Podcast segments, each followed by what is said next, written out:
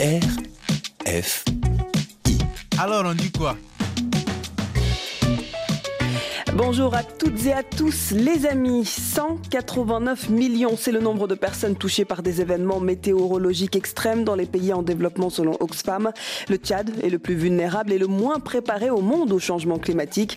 Le Niger est 7e, le Mali 13e et le Burkina Faso 24e. Un drame pour le Sahel qui subit de plein fouet les crises climatiques, sécuritaires et de la faim. La zone paye le prix des impacts du changement climatique sans en être responsable. À deux jours de la tenue de la COP27 à Sharm el-Sheikh en Égypte. Alors on dit quoi? S'interroge sur les engagements des jeunes sahéliens, sur les enjeux climatiques et environnementaux. Plus d'une centaine d'organisations de la société civile africaine ont sillonné 28 pays du continent jusqu'en Égypte pour euh, présenter leur déclaration commune réclamant plus de justice climatique. C'est la caravane africaine pour le climat. L'ambition, mobiliser les populations locales autour de ces enjeux environnementaux. Quelles revendications, quel écho, quel impact en parle tout de suite dans Alors on dit quoi? Alors on dit quoi?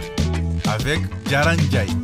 Et pour euh, m'accompagner tout au long de cette émission, eh bien, je suis en ligne avec euh, Azara Remalia Sanogo, conseillère régionale euh, justice alimentaire et climatique pour Oxfam en Afrique de l'Ouest. Soyez la bienvenue, Azara. Vous nous, vous nous avez contacté hein, depuis le, le Burkina Faso. Merci d'être avec nous, Azara. Merci beaucoup. Autre invité euh, qui nous suit cette fois depuis euh, le Niger, Balkissa Daoura, fondatrice de l'association Candili, une association hein, fondée en 2019. Balkissa, bonjour. Merci, merci infiniment euh, d'avoir accepté notre invitation, euh, Balkissa. Merci à vous également, Azara. Alors, pour parler tout de suite de, cette caravane, je vous propose d'écouter le reportage de ces témoignages, de ces actions de terrain, de ces débats euh, tenus à travers la caravane africaine pour le climat, qui entend notamment augmenter la pression citoyenne africaine sur les gouvernements nationaux et surtout lors des négociations internationales. Elle a pour ambition notamment de créer un mouvement de justice climatique plus fort. Jocelyne Essou a suivi celle du Bénin. Reportage. Caravane africaine pour le climat. Caravane africaine pour le climat. Nous luttons pour le climat. Nous luttons pour le climat. Voyons ensemble. Changement climatique. Caravane africaine pour le climat. Nous luttons pour le climat Boycott sans changement climatique. C'est le slogan scandé par ces caravaniers béninois. Influencer les décideurs et les politiques, c'est l'objectif visé par cette caravane qui a été organisée dans six villes du Bénin, à savoir Cotonou, Parakou, Boycon, Natitengu, Porto Novo et Soava. À toutes les étapes, au moins une autorité de la ville a été rencontrée. Karin Karl Attendé, directeur des programmes de l'ONG Jeunes Volontaires pour l'Environnement, JVE. À Porto Novo, nous sommes allés vers l'Assemblée nationale et plus précisément la commission en charge des questions de plan et de l'environnement afin que notre déclaration de la caravane puisse être portée par les honorables de l'hémicycle, par les parlementaires, afin que les questions climatiques et environnementales soient un enjeu. Dans toutes les autres villes où nous sommes passés, nous avons pu remettre la déclaration au maire, au préfet, mais aussi à la délégation du Bénin qui doit participer à la COP27 en Égypte. Nous voulons plus de financement pour l'adaptation au changement climatique. Nous voulons que les questions de pertes et dommages soient prises en compte dans nos pays africains.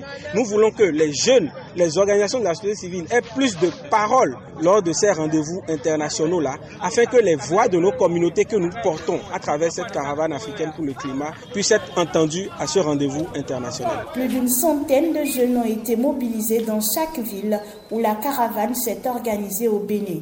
Il s'agit notamment des jeunes engagés représentant plus d'une cinquantaine d'organisations de la société civile.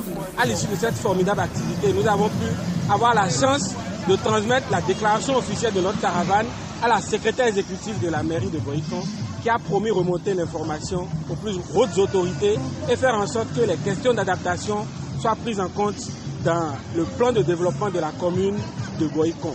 Nous sommes convaincus que cette jeunesse que nous avons pu mobiliser dans cette ville est maintenant sensibilisée, conscientisée et est plus engagée sur les, questions de changement climatique. Je suis très émue, très contente de participer à cette caravane qui se déroule actuellement à Porto Novo. Les jeunes se sont mobilisés en grand nombre pour pouvoir faire porter leur voix.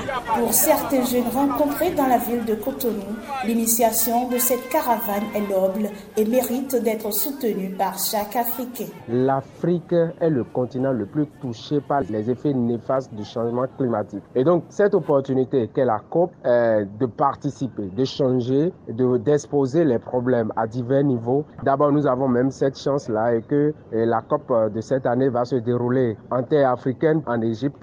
Donc, c'est déjà une chance pour l'Afrique que l'Afrique doit saisir. Donc, ces campagnes-là qui se feront dans les villes, dans les hameaux, et bien, c'est vraiment une bonne initiative à saluer et que les jeunes devraient s'adonner à ça parce que nous sommes la jeune génération et qui est appelée à, à diriger. Que toute l'Afrique sorte pour soutenir cette campagne de près ou de loin pour la bonne réussite de, de cette COP-là. C'est une cause noble et justifiée.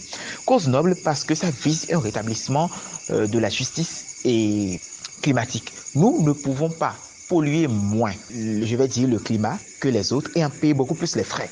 Les autres doivent, à hauteur de la dégradation qu'ils provoquent, en payer le prix participer à la réparation. Il y a même un accord, l'accord de Paris, qui prendra en compte certains engagements, d'où c'est une cause justifiée d'ailleurs, que l'on rappelle qu'on tape le poing sur la table pour rappeler à nos dirigeants que, se basant sur la noblesse de notre cause et sur cette justification qu'est l'accord de Paris, c'est légitime de demander qu'on écoute et qu'on rétablisse euh, cette justice climatique.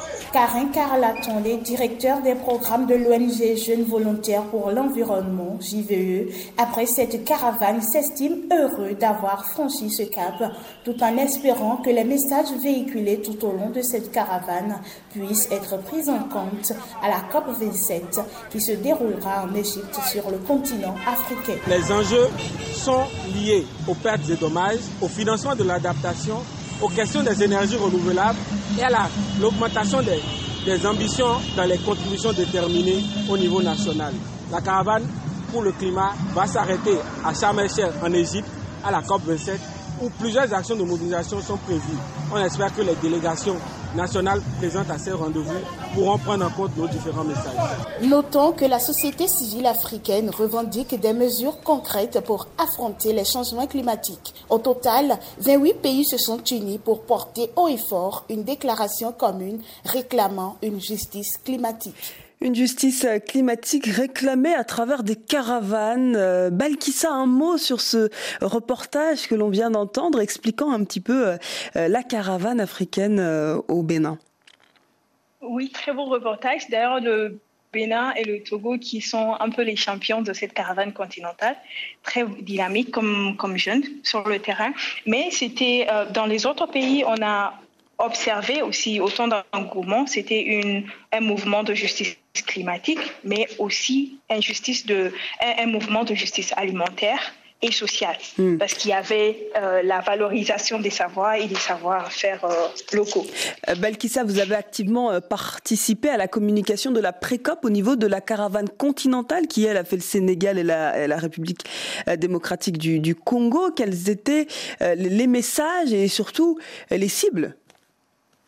Alors, les cibles étaient les populations locales, cette fois-ci avec les chefs coutumiers, les chefs religieux et puis euh, les, élus territoriaux que nous avons euh, rencontrés sur place au niveau des, euh, des communautés locales et il en est ressorti qu'il y avait des solutions au niveau des territoires, Mhm. des territoires et terroirs, des, solutions qui sont en projet de compilation justement.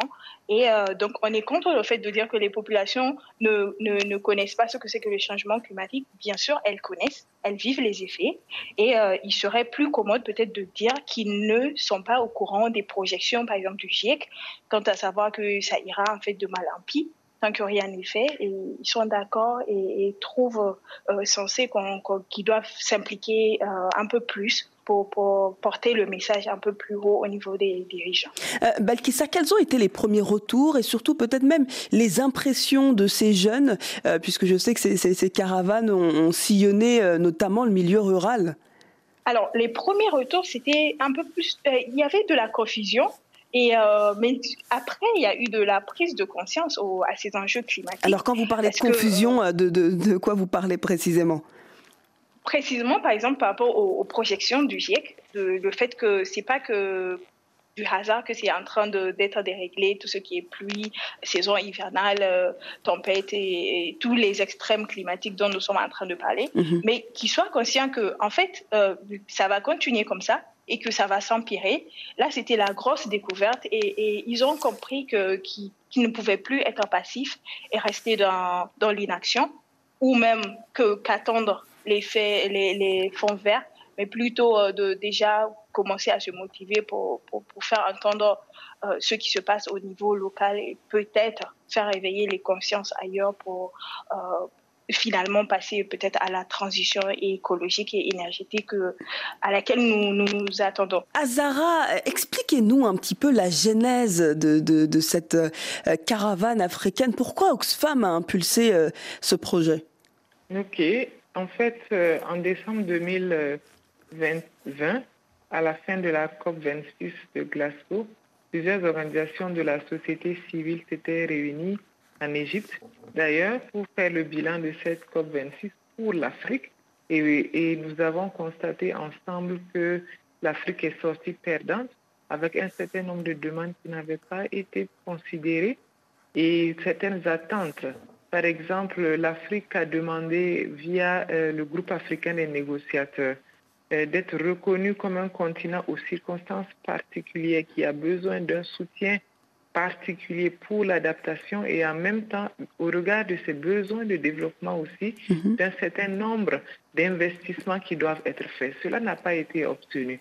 Par exemple aussi pour l'adaptation, le financement qui est actuellement euh, euh, acheminé vers l'Afrique est largement en deçà des attentes euh, des populations et des besoins exprimés par les contributions déterminées au niveau national. Est-ce qu'on parle là des, 100 milliards euh, par an pour l'action climatique euh, dans les pays en développement jusqu'en 2025 Exactement, on parle des 100 milliards de dollars qui peinent à être respectés et à l'intérieur de ce qui est délivré, la part de l'adaptation est encore loin d'atteindre les 50 tel que convenu dans l'accord de Paris. Mhm. Donc c'est pourquoi que les acteurs euh, qui étaient réunis donc au Caire se sont euh, mis d'accord pour mieux préparer la participation de l'Afrique à la COP 27 qui se déroulera donc en terre africaine et, et cela donc euh, à diverses mobilisations qui avaient été entrevues et donc, à partir de là, nous, d'Oxfam qui avons participé, nous avons euh, pris en compte les idées partagées par les, certains euh, participants, dont une jeune activiste euh, de l'Afrique de l'Est, je pense, qui avait dit que c'était bien si on pouvait faire une caravane pour rejoindre la, la, COP27. Hmm. Après, il fallait effectivement voir la praticabilité, mais l'idée était que la jeunesse, les communautés de, tous les pays d'Afrique puissent se mobiliser pour faire entendre leur voix euh, en amont de la COP 27 et pendant la COP 27. Tambour battant vers la COP 27, euh, c'est justement le thème retenu euh, pour cette caravane. Dites-nous en plus sur ce symbole africain particulièrement choisi pour faire résonner les voix du continent. Effectivement, dans toutes les cultures africaines, le tambour occupe une place très très importante et symbolique en matière de, de, de communication, de messages, de rassemblement même communautaire autour euh, d'une place spécifique. Donc ça annonce des nouvelles, ça annonce un rassemblement, ça annonce la transmission de, de savoir, de connaissances. Donc, euh, quelle que soit la forme que le tambour prend dans les différentes régions d'Afrique, nous savions que c'était un instrument puissant de mobilisation et de rassemblement. C'est hmm. pourquoi nous avons choisi d'appeler la caravane tambour, tambour battant. vers la COP27. Euh, Azara, dites-nous en plus sur le, le, fonctionnement de ces caravanes. Que font-elles concrètement euh, au niveau euh, national notamment? Comme vous l'avez vu pour le Bénin, les caravanes se sont déroulées au niveau national et elles ont pionné le pays. Donc, selon les, les étapes, il y a certains pays qui avaient cinq étapes, d'autres plus, d'autres moins. Mais l'idée à chaque fois, c'était d'aller à la rencontre des communautés qui étaient les plus touchées par le changement climatique et organiser des activités avec elles, des forums communautaires, des ateliers de formation, des visites terrain sur des pratiques d'adaptation au changement climatique tels que l'agroécologie, l'agroforesterie, la gestion naturelle des sols, des eaux, la gestion euh, intégrée des eaux toutes ces activités qui ont permis aux communautés non seulement de pouvoir échanger sur la problématique du changement climatique et surtout de comment elles arrivent à s'adapter et quels sont leurs besoins. Donc ces besoins ont été formulés sous forme de déclarations politiques qui ont été remises à chaque étape aux autorités rencontrées. Ça a été souvent des gouverneurs, ça a été souvent des maires ou encore d'autres des, autorités coutumières qui ont été euh, rencontrées par les délégations des caravanes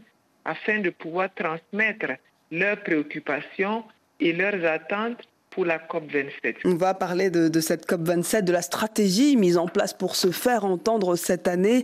Euh, une caravane africaine pour le climat, pour qui, pourquoi, c'est le thème de Alors on dit quoi? Le continent est frappé d'une crise de la faim sans précédent dans la Corne de l'Afrique et en Afrique de l'Ouest, 66 millions de personnes sont menacées par la faim, en partie due euh, aux sécheresses qui deviennent plus fréquentes et plus graves à mesure que les précipitations deviennent plus irrégulières et imprévisibles. On en parle, mais d'abord on écoute Panthering King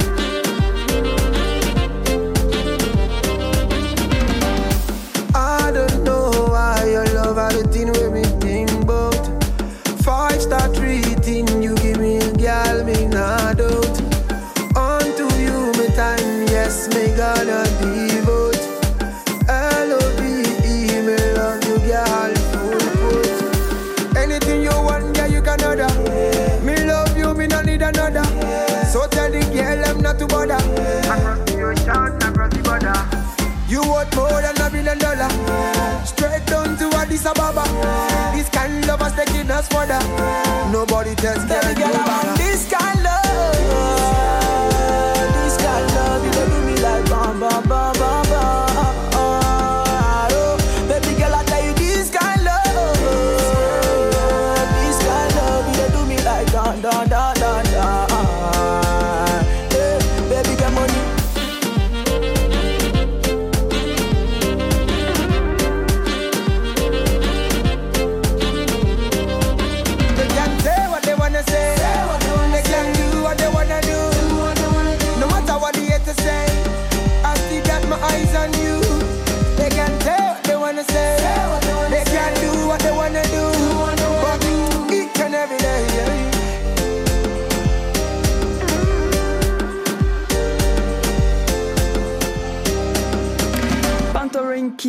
featuring Whiskey, This Kind Love. Merci de nous écouter sur RFI. C'est alors On dit quoi qui parle aujourd'hui de la protection de l'environnement et de ces initiatives mises en place euh, par les jeunes et portées par Oxfam cette fois avec des caravanes africaines pour le climat. On va apprendre tout de suite les auditeurs hein, qui nous appellent à l'instar d'Oumou Modibo Keita Diallo, directrice exécutive des jeunes volontaires pour l'environnement du Mali. Elle a été également déléguée euh, de la caravane à la COP. Oumou, soyez la bienvenue. Merci d'être avec nous. Merci beaucoup. Vous avez, comme vous l'avez si bien dit, Diallo Oumomodibo Keita du Mali. Mhm. Euh, je suis très, très contente et heureuse de, de me retrouver parmi vous pour parler de cette grande initiative qui a été la caravane euh, de la lutte contre la justice climatique mm. sur le plan national. Parlons-en justement au, au, Mali. Il y avait aussi déjà euh, Cap sur la COP. C'est un peu une initiative qui ressemble à, cette, euh, à ces caravanes africaines pour la justice pour le climat. Dites-nous pourquoi vous avez rejoint le mouvement. Oui, effectivement. Cap sur la COP, c'est une initiative que les jeunes volontaires pour l'environnement, je veux Mali, a initiée en 2019 euh, dans le but d'informer, sensibiliser et donner la parole à la jeunesse malienne sur les thématiques euh, spécifiques euh, de la CDN, la contribution déterminée au niveau national et de la COP en général. On a eu à effectuer des marches, on a eu à faire des rassemblements populaires.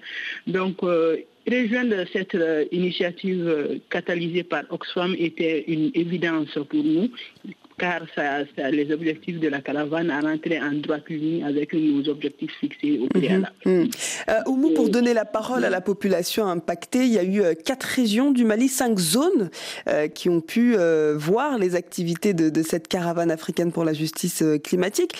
Parlez-nous de l'engouement qu'il y a eu auprès des populations impactées. Comme on le sait, le Mali est partagé entre quatre euh, climats. Un climat sahélien au, nord, un climat euh, saharien au centre, un climat soudanois et un climat soudano-guinéen au, sud. Donc on a essayé de, faire de telle sorte qu'on puisse aller dans toutes ces régions pour toucher ces zones climatiques. Donc on a été euh, dans cinq sites, à savoir on a été à Djema, à Kai, on a été à à Koulikoro, on a été à, Ségou et on a mhm. terminé la caravane euh, dans le Mandé, plus spécifiquement à Kourganfouka, un site historique dans le temps pour avoir une charte qui, nomme exactement euh, les enjeux du dérèglement climatique. Euh, l'engouement est, de telle sorte que cette fois-ci, on est allé auprès de cette population impactée pour leur donner la parole, pour qu'eux-mêmes puissent nous dire exactement quels sont les impacts du dérèglement climatique sur leur communauté et qu'on puisse trouver ensemble des pistes de solutions pour l'adaptation et l'atténuation. Hmm. Et ce qui a été l'engouement, c'est qu'à chaque site, on a fait un rassemblement populaire au cours de laquelle la déclaration sortie de ce rassemblement populaire a été portée d'abord sur le plan local parce qu'on a remis cette déclaration de la population au gouverneur, au maire, au chef des villages de chaque site. Mhm. Mais après, on a aussi porté eh, cette déclaration sur le plan national à travers eh, la clôture de la caravane à Koukanfouka, en mettant officiellement de main propre la déclaration au ministre de l'Environnement, de l'Assainissement et du Développement durable du Mali, M. Modibo Kone, que je salue. Oumou, justement, avant la déclaration euh, commune, il y a eu des rapports locaux, vous avez mentionné cela à l'instant. Qu'a donné la synthèse nationale pour le Mali?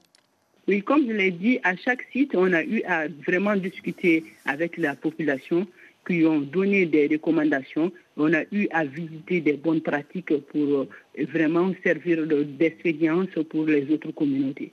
Donc cette euh, déclaration d'abord sur le plan national, comme je l'ai dit, a été d'abord euh, locale. Mhm. Mais maintenant, la suite logique est, vraiment portée sur euh, le plan international et régional. Le plan régional a été fait à Dakar et on espère bien porter assez haut et fort la déclaration de la société civile à Sharm el lors de la COP27. Oumou, la COP27 débute justement le 7 novembre. Est-ce que vous sentez la pression citoyenne africaine sur les gouvernements nationaux et lors des, négociations internationales? Quel espoir vous portez sur cette COP27? Est-ce qu'elle peut apporter euh, quelque chose? Est-ce que ce plaidoyer régional peut peser dans les discussions? Effectivement, ça peut peser. Parce que cette fois-ci, euh, on sait que l'Afrique parle du même langage. On est solidaire, on porte les mêmes idéaux et on va défendre les mêmes causes. J'ai eu à écouter dans les discussions, c'est que certes, nous devons nous adapter, nous devrons atténuer les, conséquences du dérèglement climatique, mhm. mais c'est qu'il faut savoir que cette euh, perte de dommage, ce n'est pas une dette, c'est une obligation. Mhm. Donc l'Afrique est consciente qu'on est vraiment euh, la solution pour vraiment lutter efficacement contre le dérèglement climatique, car nous sommes le poumon de l'humanité car aussi l'Afrique, on peut considérer l'Afrique comme un puits carbone, vu qu'on ne pollue qu'à hauteur de 0,4% sur le, taux général. Donc maintenant, ce qui est sûr et certain, c'est que de la même manière qu'on a pu porter cette plaidoyer sur le plan local, sur le plan national, on est sûr et certain que la méthodologie, elle est bonne hmm. et qu'ensemble, si on, on, on s'unit, les efforts conjugués, on pourra efficacement aussi porter cette caravane sur le plan Nous en sommes quand même à la COP 27. Tout à l'heure, Azara a mentionné que l'Afrique est sortie plutôt perdante de la dernière COP à, Glasgow. Balkissa, j'aimerais votre avis justement sur, sur l'enjeu de ces discussions à l'international. Dites-nous, vous, ce que vous espérez des négociations internationales de la prochaine COP qui aura lieu en Égypte dans quelques jours? Est-ce que vous avez l'impression finalement que ces, ces initiatives peuvent vraiment peser, ces initiatives régionales hmm.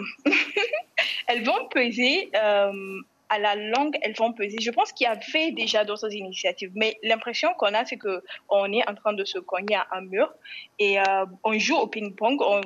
Les COP, euh, c'est chaque année, mais il y a on, a l'impression qu'ils font semblant de négocier, alors qu'il n'y a pas de, nouvelles choses, de nouvelles décisions. On va toujours d'atténuation à l'adaptation, de finances, aux pertes et blablabla. Mm. On remet à chaque année, au, goût de l'année, une autre thématique. Ce qu'on espère, c'est, je vais vous étonner, mais ce sera un miracle.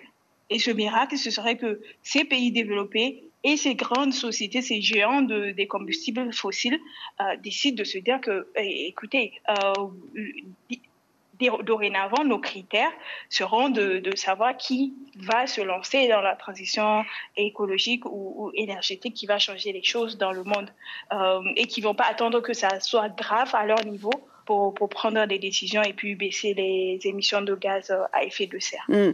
Euh, Azara, une réaction quand même, c'est très intéressant ce que nous explique Balkissa. Hein.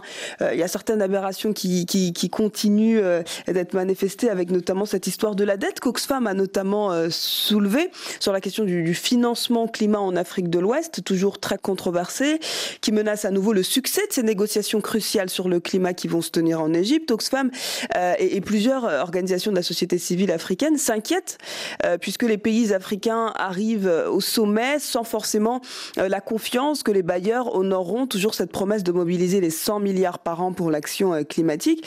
Les engagements pris lors des COP, est-ce qu'elles sont finalement utiles et en adéquation avec, avec les, revendications actuelles, Azara Comment vous allez, par quelle stratégie vous allez vous faire entendre cette fois? Qu'est-ce qui va changer pour Sharm el-Sheikh? Oui, je pense qu'on tire quand même le son des autres années euh, de, des COP.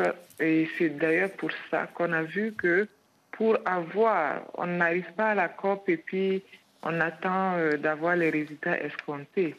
C'est bien à travers un travail d'influence en amont que l'on peut réussir à influencer les positions des différents négociateurs. Donc, je pense que les États africains, en tout cas lorsque nous avons organisé les étapes continentales à Dakar et la pré-COP à Kinshasa, nous avons pu voir des, décideurs politiques africains, le groupe africain des négociateurs, le groupe des pays les moins avancés. Nous avons pu les rencontrer pour échanger autour de ces questions de qu'est-ce que l'Afrique va chercher à la COP27.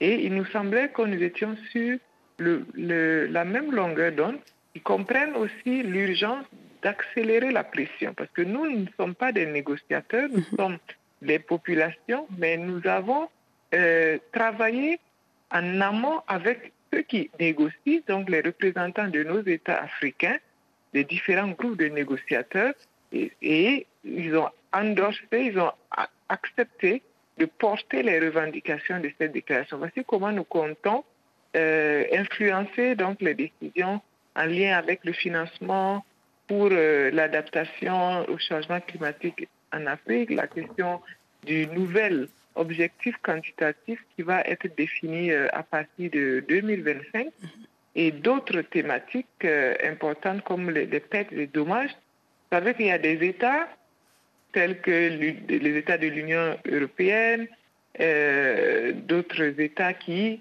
font quand même blocus pour que cette question de pertes et dommages ne puisse pas avancer. On a vu mais, mais cette question justement du dommage, du dommage financier par Benoît Boukpé Azara, elle pose question, certains la critiquent même et, et taxent euh, cet aspect un peu euh, trop financier. Euh, stop à la mendicité, nous dit Martial de la République démocratique du Congo. L'Afrique devrait se positionner autrement sur les questions de la protection de l'environnement. demander des fonds, c'est bien, pollueur-payeur, on l'entend souvent. mais, mais comment avoir un autre discours pour peser dans les négociations à l'international. Quel autre argument avance le continent africain? Il s'agit nullement de demander quoi que ce soit. Et ces, ces, COP se passent sur la base de la Convention des Nations Unies sur le changement climatique auquel ont adhéré les États qui participent à ces COP. Et le dernier accord en date, qui est l'accord de Paris, a un certain nombre de décisions qui engagent les États signataires. Donc ici, il est question de responsabilité et non pas de charité. Ici, quand on dit, quand l'accord de Paris dit que les responsabilités différenciées des États au changement climatique doit permettre à ce que ces États-là, justement, actent proportionnellement à leur capacité. Ici, ce que nous disons pour les pertes et dommages comme sur les autres thématiques, c'est que les États responsables puissent débourser selon leur capacité à prendre en charge et à répondre à l'urgence climatique qu'ils ont contribué à créer. Parce que toute la richesse dont ils jouissent aujourd'hui vient directement de l'exploitation de ces ressources naturelles à outrance qui ont conduit au réchauffement climatique. Mm. Donc c'est une question de responsabilisation de, de et, et, et, non pas une question de mendicité. C'est une question aussi d'engagement pris par les signataires. Mm. Azara, dites-nous justement comment euh, le changement climatique impacte euh, un pays comme le Burkina Faso où vous êtes. Alors, vous savez que le pays est un pays, pas comme beaucoup de pays sahéliens, il est euh, lié de manière très intrinsèque aux activités agricoles.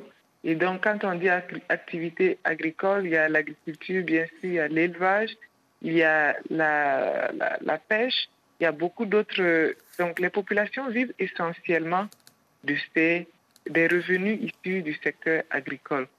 Alors, quand on voit les effets du changement climatique qui, euh, qui vont de la raréfaction des, des eaux, euh, de précipitation à, à question de, de la, des sécheresses, des inondations. Tout cela va impacter directement les activités que les, les populations sont en train de mener. Mm. Et donc, cela va conduire à l'insécurité alimentaire. Nous avons fait une étude euh, à Oxfam sur la question de la sécurité alimentaire dans la région et nous avons vu que l'insécurité alimentaire a plus que doublé dans les cinq dernières années. Donc de nombreuses conséquences sur notre continent.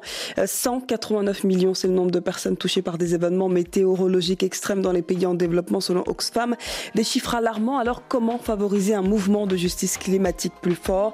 On en parle à travers les initiateurs de la caravane africaine pour le climat. Juste avant, on écoute Ruger Girlfriend. Can't seem to take my eyes off of you, especially up it and move. The way you roll that thing, me wanna roll that thing, baby. Let me take a look. Oh Lord, me want all the girls in the whole world. I know what I'm doing is so wrong, but since no man can focus, we definitely don't give a fuck. She said she know me got a girlfriend, and so what? What if I? What if I? What if I? What if I do? She said know me got a woman on me bed. What if I? What if I? Oh la what if I? What if I do?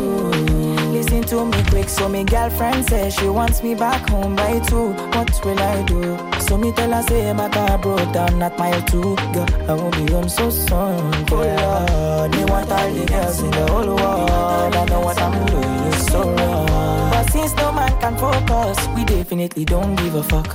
She said she know me got a girlfriend, and so what? What if I? What if I? What if I? What if I do? She said she know me got a woman on me bed. What if I? What if I? What if I? What if I do? She said she know me got a girlfriend, and so what? What if I? What if I? What if I? What if I do? She said she know me got a woman on me bed. What if I? What if I? What if I? What if I do?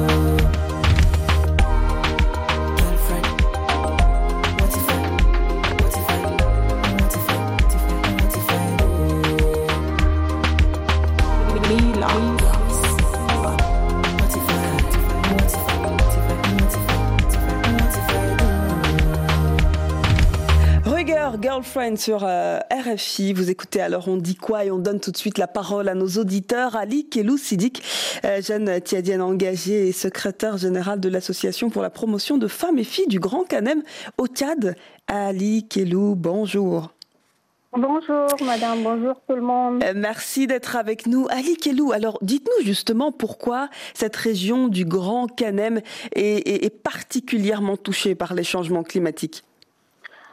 Merci beaucoup. Euh, le Grand Canem regroupe trois régions Mhm. qui sont le qui est le Canem, le Bar el Khazar et le lac Tchad. Et c'est c'est d'abord le, le Tchad est un pays qui est dans l'Afrique centrale et qui est euh, vraiment touché par le changement climatique. Et les trois régions sont les régions désertiques. Et qui est euh, de plus, le lac Tchad fait partie du- de la région du Canem et que le la, dé- la désert avance à grands pas. Mhm. Voilà, c'est à cause de ça que nous, on a créé cette association. À- Ali euh, mhm. justement, les femmes et les filles sont en première ligne autour de cette avancée du désert. Expliquez-nous pourquoi euh, c'est- important de mettre l'accent euh, sur la protection de ces femmes et de ces filles. Parce que euh, les femmes et les filles sont le, le- les personnes les plus vulnérables euh, dans, le, dans la société. Et euh, le changement climatique cause euh, vraiment beaucoup de dégâts dans tous les secteurs, l'agriculture, l'élevage, le, la santé, l'éducation et tout.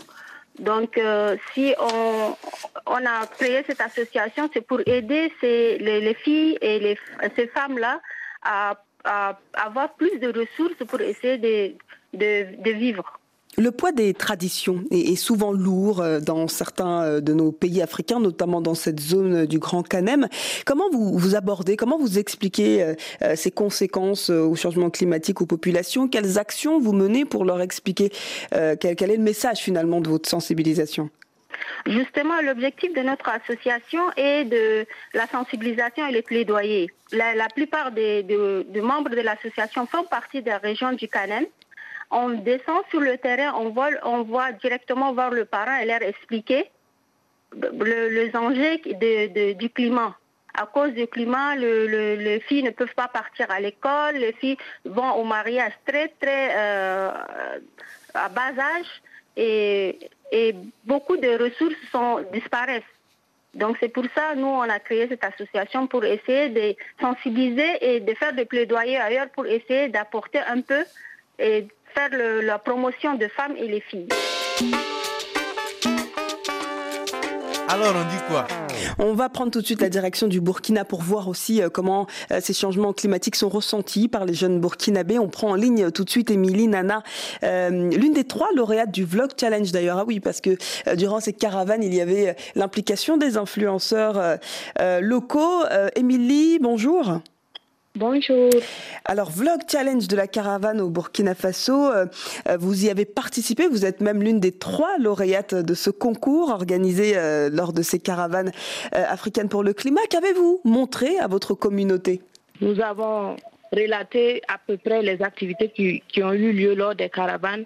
Nous sommes allés vers les communautés pour écouter leurs cris de cœur et faire entendre cela au monde entier. Hmm. Euh, Quel exemple vous pouvez nous, nous, nous, nous citer euh, aujourd'hui, euh, Émilie Nana, qui a interpellé votre communauté? L'exemple, c'est que j'ai été voir des, des agriculteurs, un agriculteur et un éleveur. Maintenant, j'ai demandé à, l'agriculteur qu'est-ce que eux ils ressentent actuellement, qu'est-ce qui occasionne les problèmes dans leur agriculture. Ils disent que vraiment c'est les saisons. Avant, les, récoltes étaient bonnes, mais actuellement, sincèrement, ça ne va pas. Que si vraiment on pouvait vraiment les aider, j'ai dit en tout cas nous les jeunes, nous sommes vraiment engagés pour vous et nous allons vraiment lutter pour cela. Émilie, une dernière question. Euh, Quelle impression vous gardez de cette caravane qui a sillonné euh, cinq régions du Burkina? Est-ce qu'il y a des choses que vous avez découvertes? Est-ce qu'il y a certaines choses aussi qui vous ont surpris? Oui, euh, ce qui m'a surpris le plus, c'est l'engouement des jeunes. Parce que quand nous avons, et nous avons fait la caravane avec le, char, on a vu qu'il y a eu plus de 40 jeunes. Notons que vu la, sécurité, sé- et la, crise sécuritaire, nous n'avons pas euh, fait de grandes activités. Malgré ça, les jeunes sont sortis quand je suis allée à Waïguia, les jeunes sont sortis massivement pour vraiment montrer leur, leur engagement pour le climat. Mhm. Donc cela m'a marqué. Aussi, j'ai eu à rencontrer beaucoup de gens. Ça m'a ouvert beaucoup de portes aussi. Et vraiment, je suis très contente pour cela. Merci, nous sommes contentes pour vous également, Émilie. On continue de prendre notre dernier auditeur euh, du jour, euh, Shekana Ouedraogo, euh, toujours au Burkina Faso, chargé de communication de l'association pour l'éducation et l'environnement et a également participé à ce concours Vlog Challenge, mais ne l'a pas remporté. Shekana, bonjour. Oui, bonjour, comment allez-vous? Ça va très bien et vous, merci hein, Chakana de participer à, à cette euh, émission. Euh, Dites-nous, quels sont les enjeux de l'éducation aux enjeux euh, climatiques pour vous, Burkina? Quelles sont les principales revendications et les principales missions que vous portez aujourd'hui?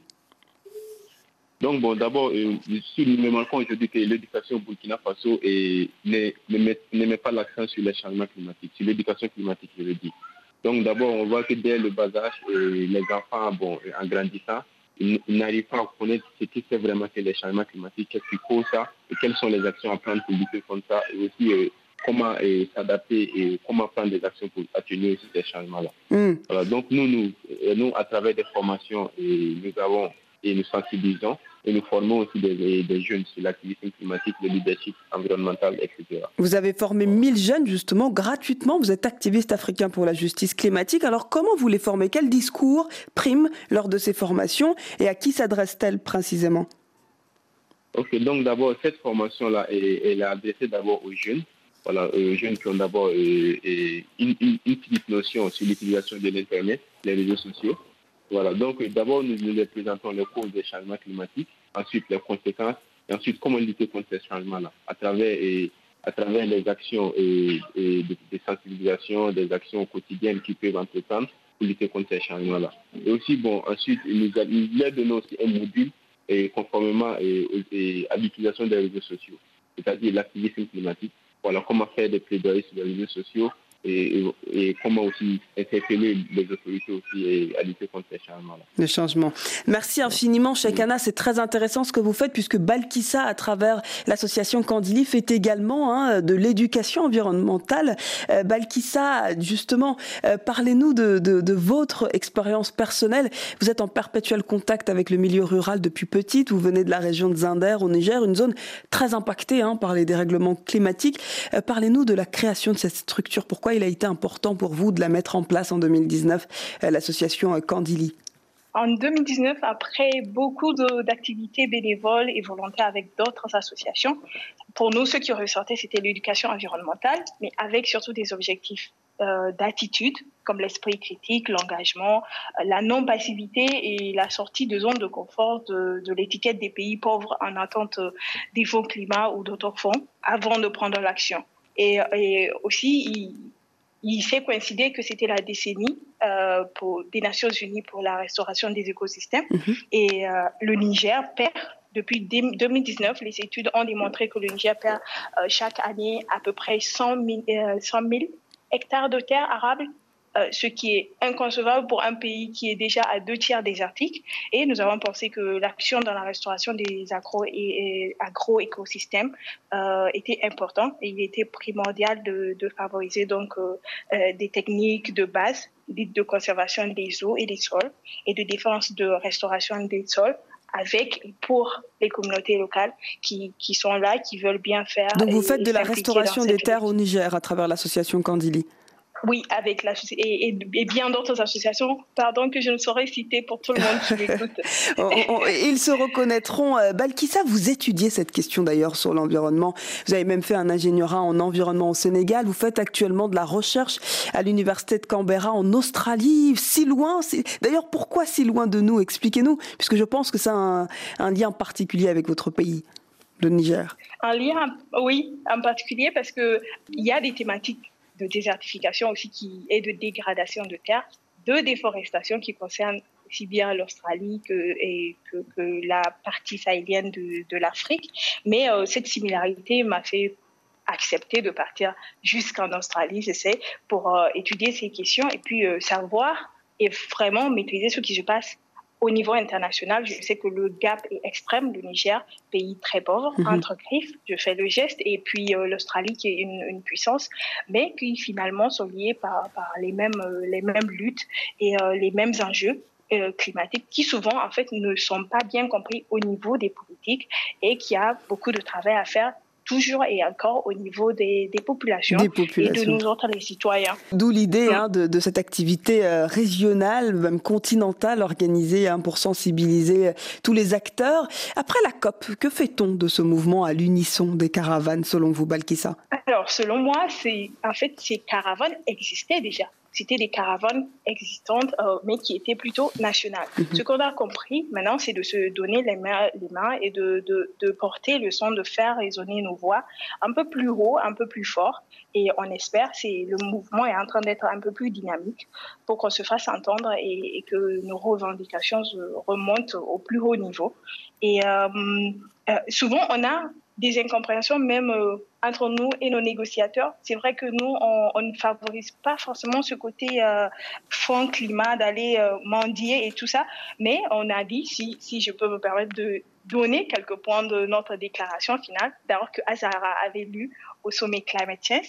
Pour nous, si ce point compte vraiment, ce serait pour les négociateurs d'accroître comme ils veulent accroître le financement, mais ce serait de donner la priorité aux subventions plutôt qu'aux prêts afin de permettre aux pays à faible revenu, comme le Niger et autres, déjà lourdement endettés et confrontés à un endettement insoutenable, de soutenir les mesures euh, de sécurité sociale importantes pour accroître la résistance des communautés locales pour lesquelles on travaille euh, et, pour lesquels on doit vraiment tenir tête. Hmm. Merci infiniment, Balkissa. On est déjà à la fin de cette émission. Azara, Remalia, Sanogo, euh, peut-être le mot de la fin. Qu'est-ce qu'il faut retenir? La COP démarre bientôt, dans quelques jours en Égypte.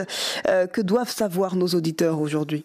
Oui, l'idée des caravanes en elle-même n'est pas une innovation, puisque, comme le disait Balkissa, il y a eu des initiatives de caravanes diverses dans oui, les années Oumou nous en parlait au Mali, effectivement. Mm.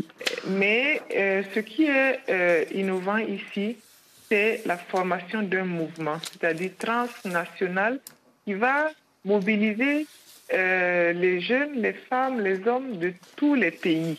Et nous croyons que c'est la force du nombre qui va faire la différence.